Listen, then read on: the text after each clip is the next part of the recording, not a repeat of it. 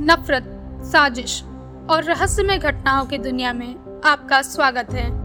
आइए, आकृति, यानी मेरे साथ एक सफ़र पर जाएँ, जहाँ अपराध की कहानियाँ हमें अपनी तरफ़ ज़रूरत से ज़्यादा खींचती हैं।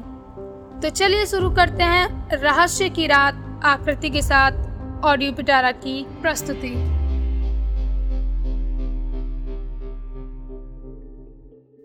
जीत ने एक फ्लावर वॉश ज़मीन पर दे मारा और ज़ोर की आवाज़ के साथ वो फर्श पर टूट कर बिखर गया।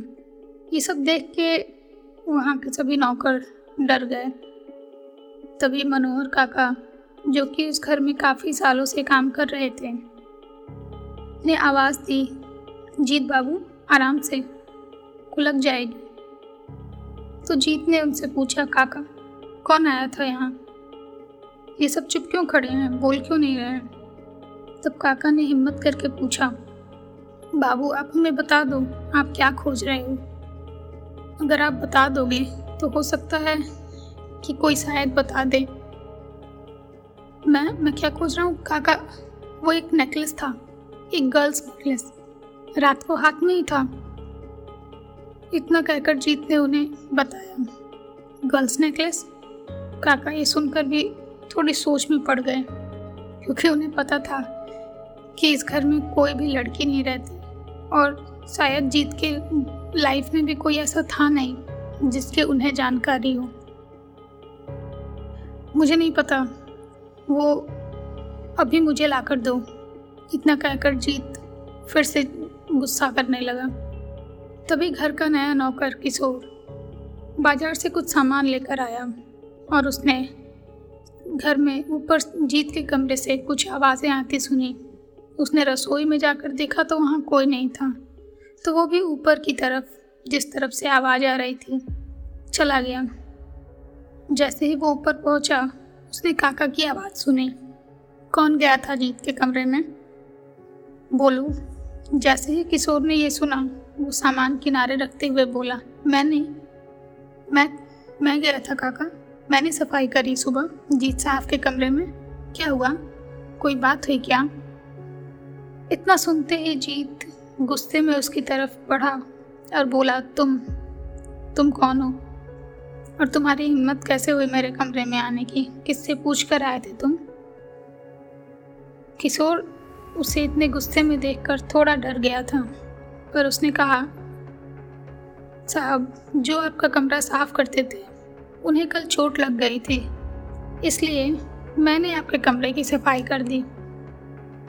जीत को ये सुनकर काफ़ी गुस्सा लगा और उसने बोला, क्या साफ़ किया? सब कुछ? वो नेकलेस कहाँ है जो मेरे बेड पर था? बोलो। पर वहाँ बेड पर तो कुछ नहीं था किशोर ने कहा? पर हाँ खिड़की खिड़की पर एक पेपर रखा हुआ था, जिसे मैंने बेड के पास पड़े टेबल ड्रॉर में रख दिया। पेपर कैसा पेपर क्या लिखा था?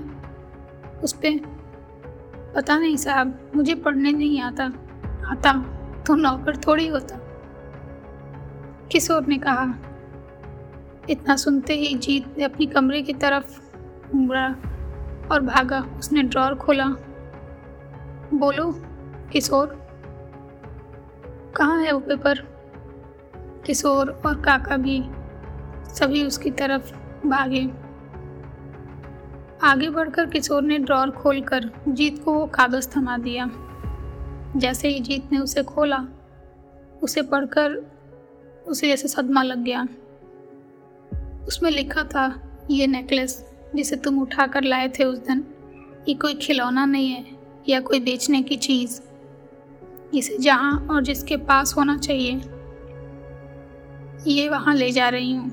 जितना हो सके इस केस से दूर रहो। समझे मिस्टर जीत।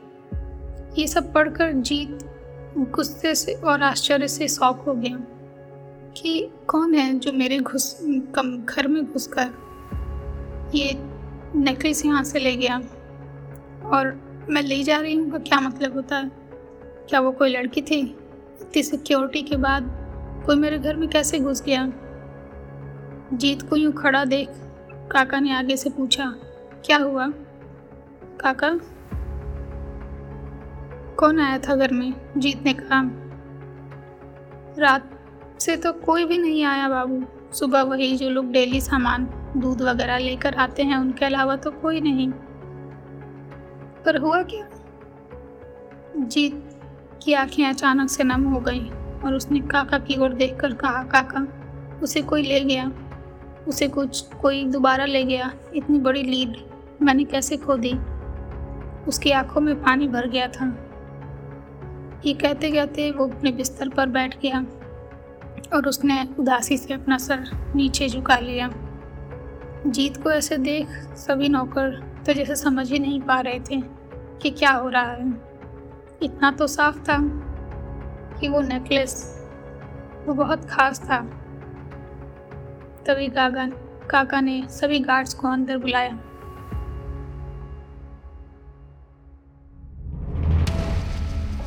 ऐसे ही सुनते रहिए रहस्य की रात आकृति के साथ सिर्फ़ ऑडियो पिटारा डॉट कॉम और सभी ऑडियो स्ट्रीमिंग प्लेटफॉर्म्स पर।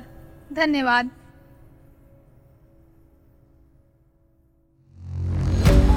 ऑडियो पिटारा सुनना ज़रूरी है।